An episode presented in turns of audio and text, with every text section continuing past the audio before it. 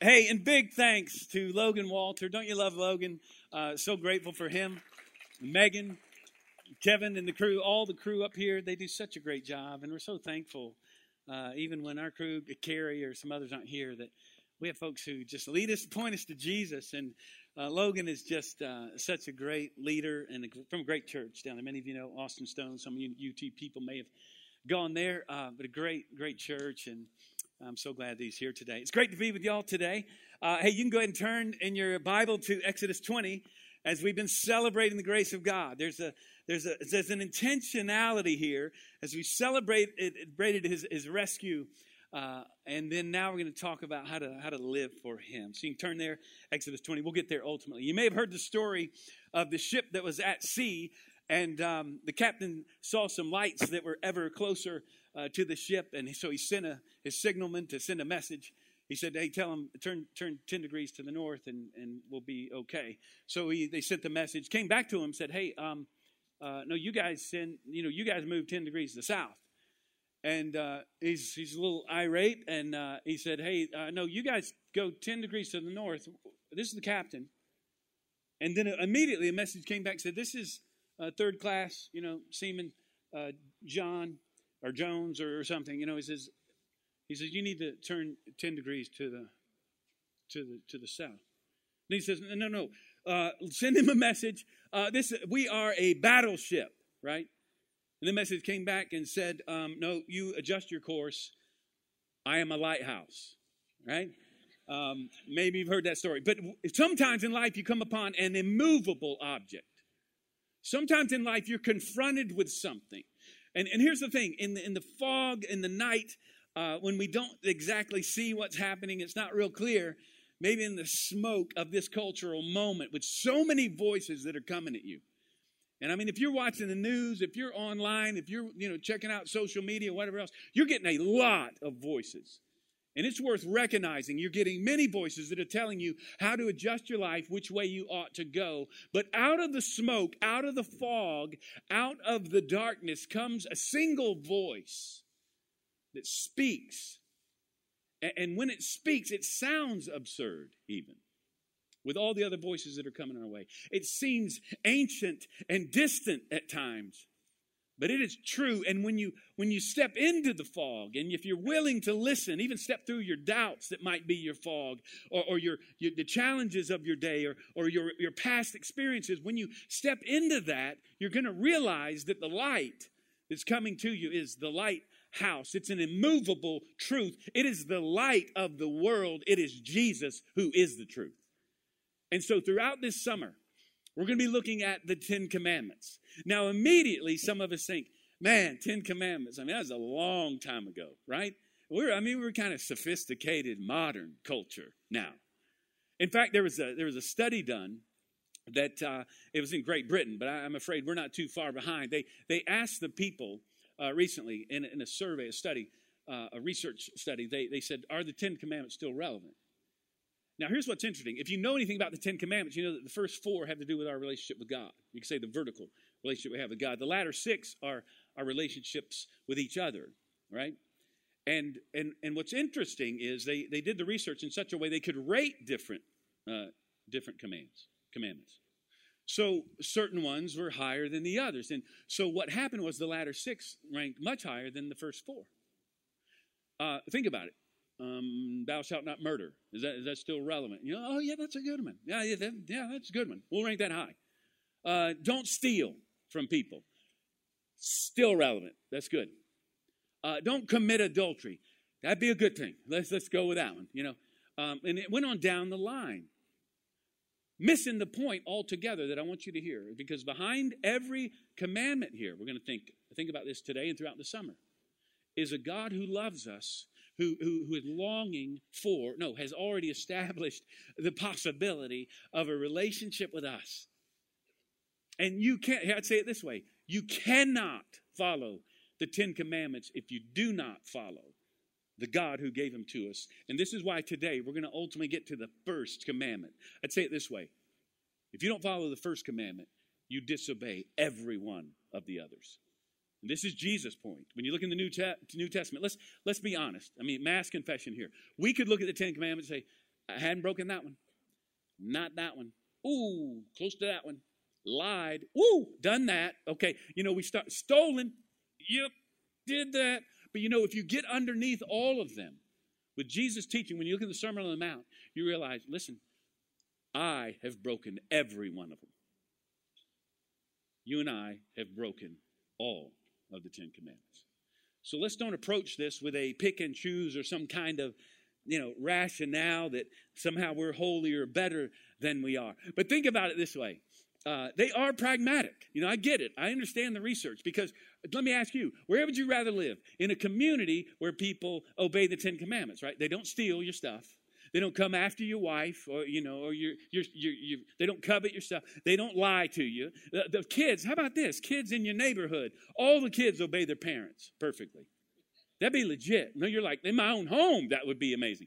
But you want to live there, or you want to live in a community where none of those rules are followed? People kill each other. They steal their stuff. Kids don't obey their parents. Adultery is taking place all over the place.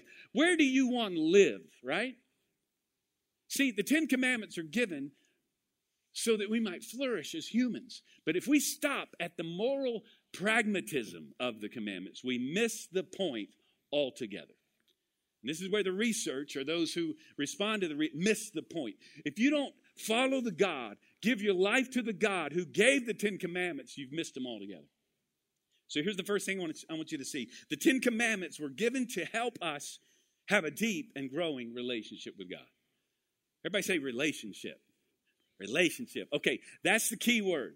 We think of the laws as, you know, legalistic. We're no longer under the law. We're under grace. This is true. So what is the deal? Behind every commandment is a principle. And today the principle is the principle of priority. Okay? The principle of worship, I could say. And here's the simple point of the message today, of I think the first commandment. There's only one first. You say, of course. Okay, there's only one first. And whatever is first in your life will determine and dictate everything else. All right? And so we find the Ten Commandments in Exodus 20, but to place this in context, long before the Mosaic Covenant that we see here, and in Deuteronomy, the law is laid out. So there's not just 10 commandments, sets up all the law. And we don't, so long before the Mosaic Covenant was the Abrahamic Covenant. This is worth noting. Long before the commandments were given, God had already established the Israelites as his people. Let me ask you, why did he choose the Israelites? You ever thought about that? Why did he choose them? In Deuteronomy 7, okay, we'll get to Exodus 20 in a second. It says this, for you are a people holy to the Lord, your God. Lord, by the way, Yahweh, the Lord, your God, has chosen you to be a people for his treasured possession.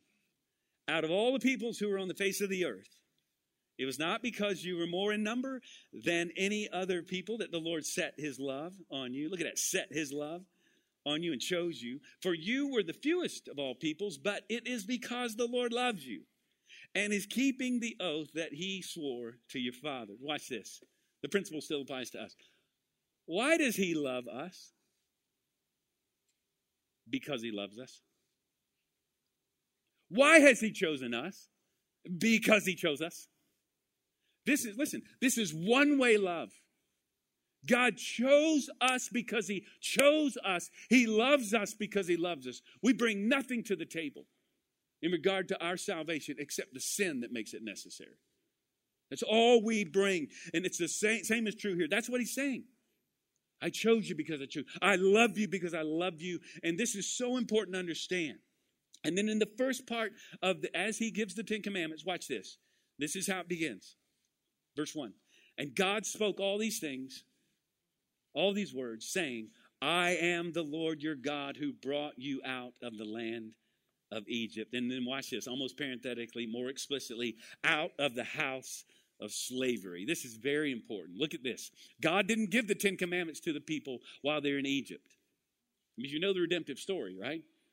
He rescues them. Now watch this. He doesn't say, hey, obey these Ten Commandments, and if you do, I just might pull you out from under Pharaoh.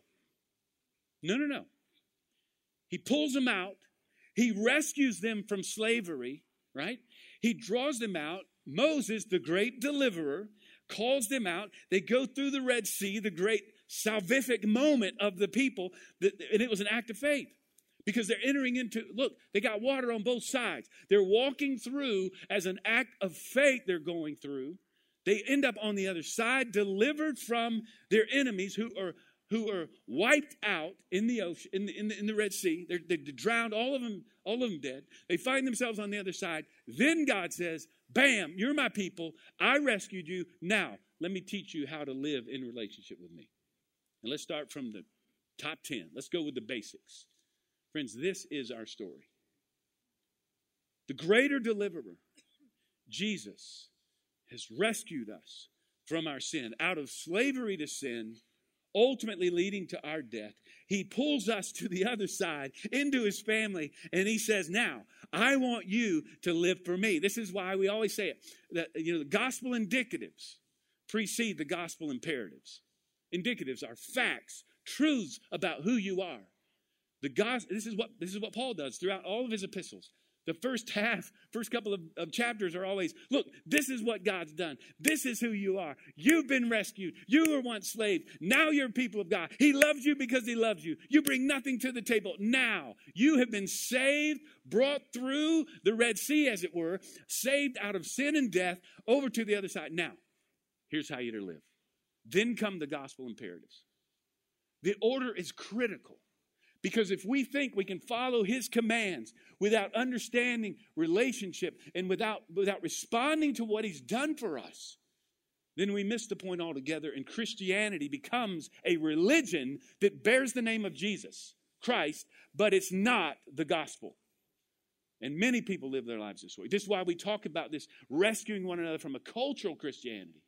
Without relationship, I can say it this way, only the gospel, only your rescue, your response to him in worship gives God-honoring animation to your obedience to him.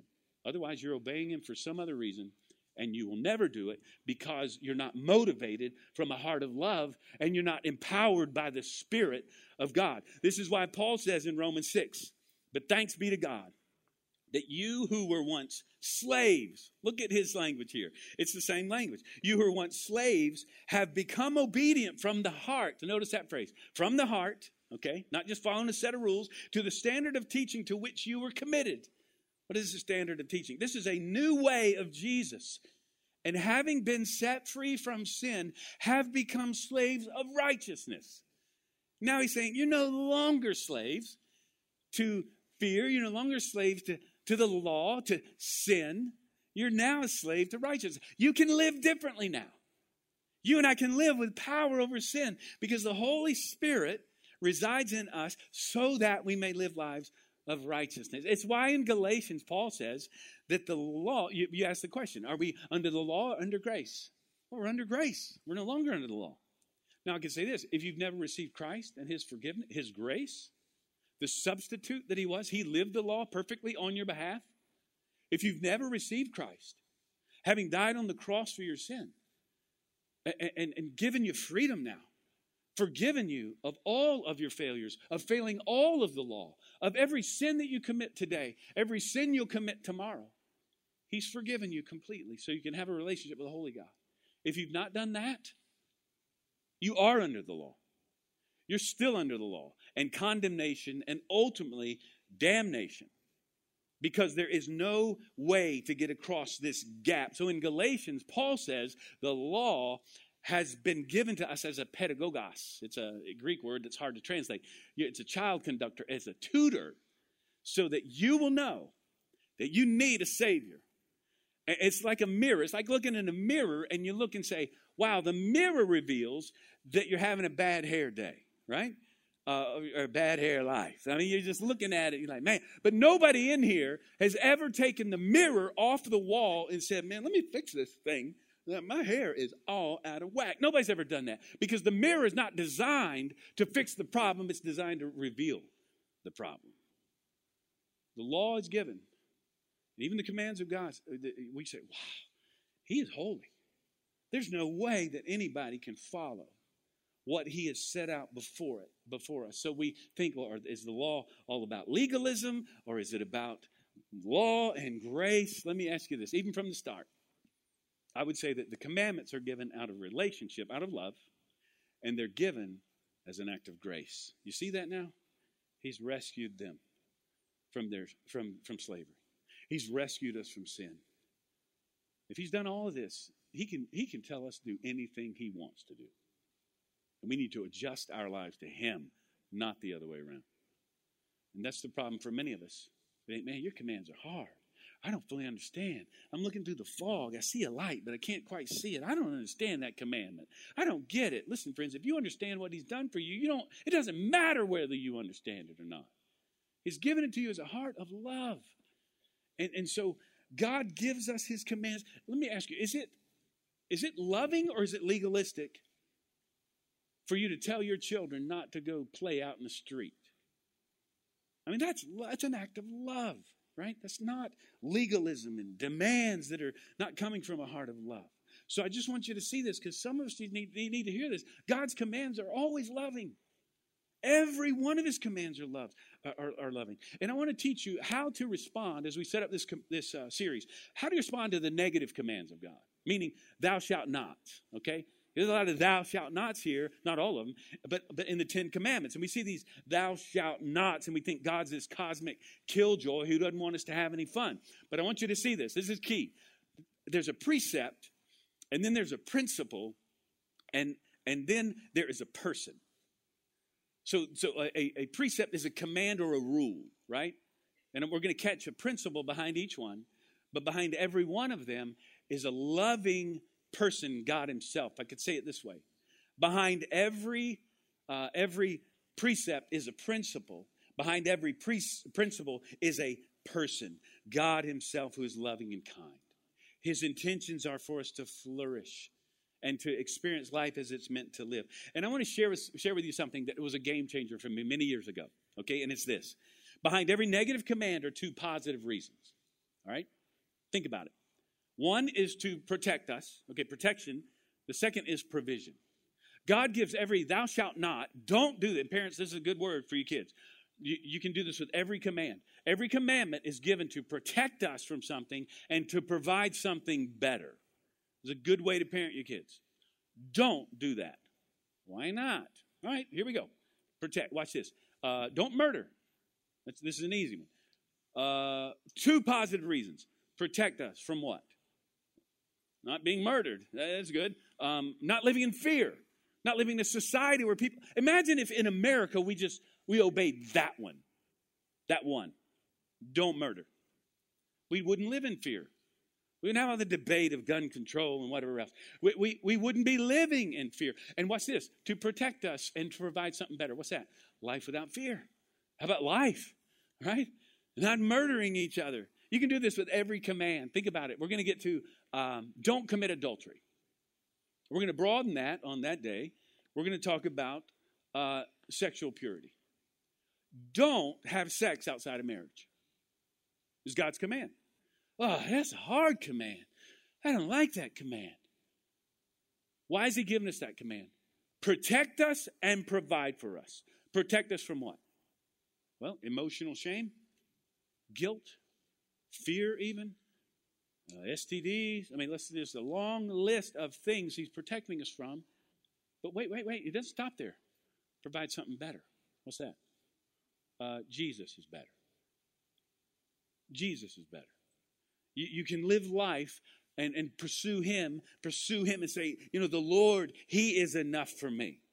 I find all of my superior satisfactions in him. Or how about this? In marriage, sex between two people in a covenantal, lifelong relationship with one another. Better. By every measurement. Protect us and provide for us. So listen, that is such, I'm telling you, this is great teaching. I'm kind of hyped about this. But for you to apply to your kids and help us all understand. So then we get to the first commandment in verse 3. You shall have no other gods before me. They've just come out of Egypt for 430 years, a culture of polygamy, of polytheism, where they believed in multiple gods, 29 major gods and 2,000 lesser gods. He says, there's one God and it's me. Now, this is not totally new, but he offers this. So here's the whole thing, verses 1-3. God spoke all these words, saying, I am the Lord your God, who brought you out of the land of Egypt, out of the house of slavery. You shall have no other gods before me. God demands his rightful place. Friends, if you don't get this one right, your whole life is out of whack. It's why Jesus said in Matthew 6:21, where your treasure is, that's where your heart will be also. He's saying whatever you value most, whatever's first, is going to guide the rest of your life. And if you have a misplaced priority, it leads to a mistaken identity, which then leads to misguided activities that leads to a life that is completely off track. You see how important this is? There's only one first. If everything is first, then nothing is first in your life. And you say, well, how do I apply this? Let's land this. How do I obey this command? How do I know if God is first in my life? I've told you before, your deepest emotions will tell you, will point you to your gods. What kept you up last night? What were you thinking about? What do you worry about? Point you to your idol. What makes you anxious? Point you to your God. See, we make good things best things. We make good things God things often good things. And we run after those things and they guide our lives. They have become our functional gods. And God says, there is no other God, but you're going to pursue as if other gods before me. You look at your deepest emotions. What makes you really happy? What makes you really sad? How about the thought of losing something makes you very anxious and worried? That points you to your idols. Friends, that is worth thinking about. Jesus was after this principle in Matthew 6:33 when he said, but seek first the kingdom of God and his righteousness, and all these things will be added unto you. Now, I'll close with this. Kind of like bookends, we started here at the first part. Now, we're going to go through all the commands throughout the summer. But I want you to look and see what happens after the commandments are given. And then we're going to pray and head out into the day, worshiping God with obedience. Look at verse 18. You can see it on the screen. Now, when all the people saw the thunder and flashes of lightning and the sound of the trumpet and the mountain smoking. Wow. This is a holy moment. This is big. The people were afraid and trembled, and they stood far off and said to Moses, this is almost comical, like our bumper video, you speak to us and we will listen, but do not let God speak to us, lest we die. I mean, they're scared to death, understandably. Moses said to the people, do not fear, for God has come to you. He's revealing his power and how awesome he is to test you, that the fear of him may be before you, that you may not sin. He's revealing himself to you so that you'll obey these commands. The people stood far off while Moses drew near to the thick darkness where God was. I want you to see this. Moses drew near. The people stood far off. Let me ask you, are you drawing near to God? See, this is how we apply it. Is God truly first in your life? Well, Jeff, how can he be first in my life? Okay, watch this. Many people in churches today, could happen here. I sure hope, man, I want to hear from the pastor. I want to hear from somebody who's been close to God. That would be really, and it's helpful. That's helpful. And for the folks who have faith that you may not have, understanding that you don't have, that's important. But many people, I want to hear, okay, I hope the pastor has been with God when you haven't opened the Word of God all week long. Man, I like coming to church. We're praying, somebody's leading, and all that is good and should be a priority. We'll see that too, right? That we would obey the Sabbath, that we would worship together every Sunday. But let me ask you, are you spending time with him and his Word? Not first. Are you seeking to draw near to him every single day? Are you spending time with him in prayer? Not first. Do you find yourself in a connect group? Are you committed to a people who are seeking his face? Listen, these commandments are given not in isolation. They're given in community. They're given for a people to obey together because we need each other. And so today, friends, listen, if you have never received Christ, I hope you've heard this. He's come to rescue you. That's the first step. This is not a legalistic, law-driven, guilt-ridden religion. This is a response to a God who says, I love you I love you because I love you because I love you. And he says, now come, let me show you how to live, how to flourish. I just want us to pray together. Would you just close your eyes and bow your heads as we close our time? This is the most important moment. Moses stepped into the fog. He stepped into the smoke, he wanted a relationship with God. The people didn't. Do you? Right now, you may need to step into the fog of your doubt and fear. You need to find a superior satisfaction in Christ because your life is out of order. It's love out of order. You need to find and discover the explosive power of a new affection that's found in Christ alone. Step through the fog and you will see the light. By faith, receive his grace right now. Say, Lord, come into my life. Forgive me of my sin. Thank you for dying on the cross for me. I give you my life in response. And for all of us who are here, maybe you have prayed that prayer, you've received Christ.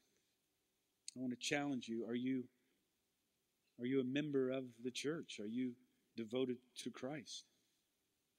To say, I can follow God and not be a part of the church is to say, I can follow some of what Jesus said, but not all of what he said. Not all of what he wants. Friend, obey him today. Let this be your day. Lord, we give our lives to you. I pray for every person here, myself included, as we walk into this day and throughout the week to come, that you would be first in our lives, above all else. And we point people to the one who's rescued us. And we respond with lives of righteousness as we live out of obedience to your loving commands. We pray in Christ's name. Amen and amen.